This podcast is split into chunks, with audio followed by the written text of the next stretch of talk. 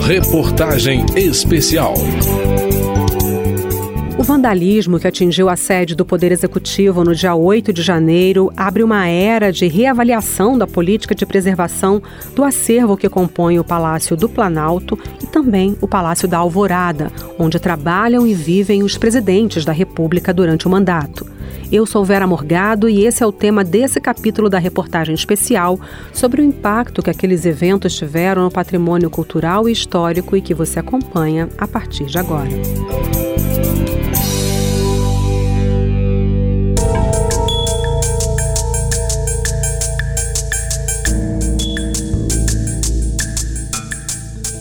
Rogério Carvalho estava em casa na tarde daquele domingo, dia 8, mas logo chegou ao Palácio do Planalto às 5h45. Ele é o diretor de curadorias dos palácios presidenciais e assim ele descreve o que viu. As pessoas ainda estavam dentro do palácio, né? Você tinha algumas pessoas já presas. Uh, o espaço muito vandalizado, muito destruído, sangue para todos os lados, água, pó, uh, de, de extintor de incêndio, vidros quebrados, espelhos quebrados e obviamente também algumas algumas obras também bem vandalizadas. O primeiro trabalho na sede do Poder Executivo foi apenas de reconhecimento dos estragos em todos os andares. Nada poderia ser manipulado, porque, segundo Rogério, a Polícia Federal deu ordem para que nada fosse tocado. Vou dar um exemplo do Jorge Eduardo, que é aquele hiperrealista que tinha uma bandeira, a bandeira do Brasil no térreo, e o quadro ele, ele boiava e eu não podia fazer nada porque a Polícia Federal pediu, olha, não toquem em nada. Isso até que a gente possa acabar a perícia. A perícia era essencial para identificar os autores do vandalismo. Por isso, o trabalho de restauração no Palácio do Planalto começou na manhã do dia seguinte à invasão. Rogério Carvalho tinha acabado de retomar o cargo de curador no atual governo, depois de ter passado pelo mesmo posto em outros mandatos petistas e, em 2008, participou da restauração do Palácio do Planalto e do Alvorada no segundo mandato Lula, quando foi feito um projeto também para cuidados com o acervo de obras de arte. Ele conta que visitou depósitos públicos da administração federal para garimpar 900 móveis que foram recuperados e voltaram a integrar o mobiliário dos palácios presidenciais objetos de alto valor histórico e cultural, assinados por artistas como Sérgio Rodrigues e Oscar Niemeyer. Esses foram alguns dos itens vandalizados durante a invasão.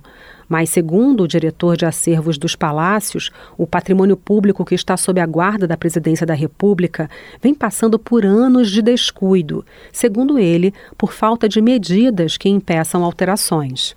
Rogério Carvalho conta que, ainda durante o período de transição de governos, antes do ocorrido no dia 8 de janeiro, a atual primeira-dama já tinha interesse em recuperar o acervo. Foram notícia as declarações de Janja depois das vistorias feitas no Palácio da Alvorada logo em seguida à posse de Lula. Ela apontou, em tom de denúncia, o que considerou estragos causados nos móveis e no prédio por falta de manutenção e por descuido relato que Rogério Carvalho também faz. O chão do Alvorada totalmente arranhado, como se fosse, como se fosse um, um cais de porto. É, as paredes do palácio, os, os lambris do palácio tinham é, Edu escrito, Carlos escrito com caneta grande, eu não estou falando pequenininho, não. Rogério Carvalho conta que não existem regras oficiais para mudanças no acervo dos palácios e que muitas modificações ao longo dos anos, depois da vinda para a nova capital, foram feitas a partir de gostos pessoais dos governantes e das pessoas contratadas para assessorar os presidentes nesses projetos, incluindo aí os móveis originais que foram concebidos quando da inauguração de Brasília. Esses móveis, durante durante o governo JK foram, foram é, se deteriorando e quando o Jango entra, você tem uma movimentação de Maria Tereza Goulart que uh, praticamente esvazia o Alvorada daquilo que tinha sido trazido e traz fórmica pé palito para dentro do prédio.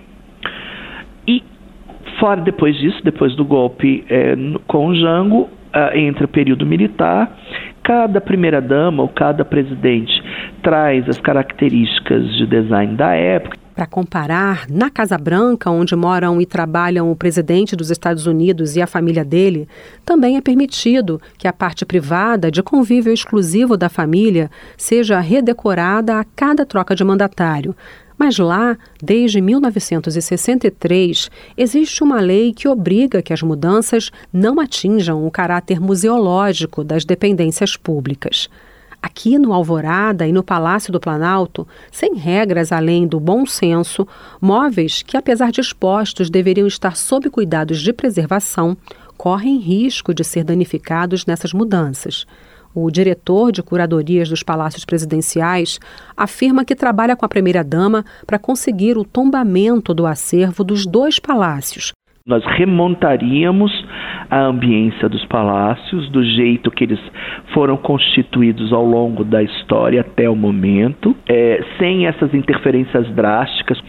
De nada importa o patrimônio histórico se ele não significa nada para as pessoas.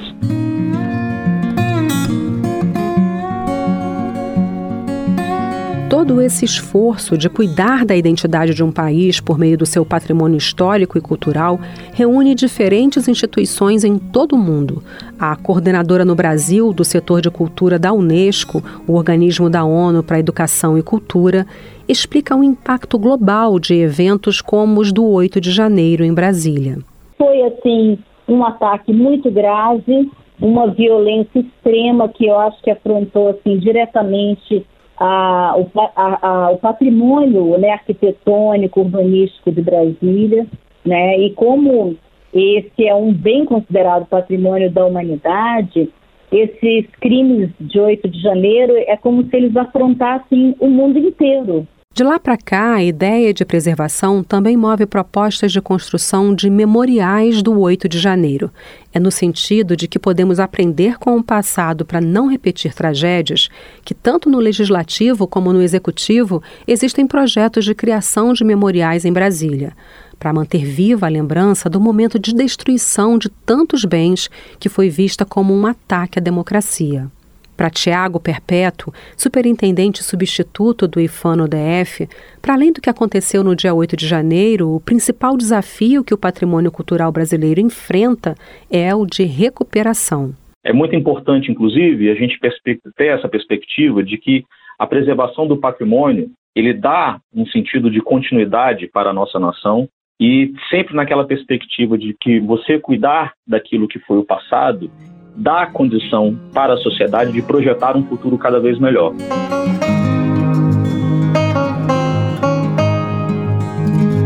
No próximo capítulo, a importância da educação patrimonial e o exemplo do Museu da República no Rio. Antiga sede da Presidência da República, o Palácio do Catete é um patrimônio cultural que faz parte do cotidiano dos cariocas.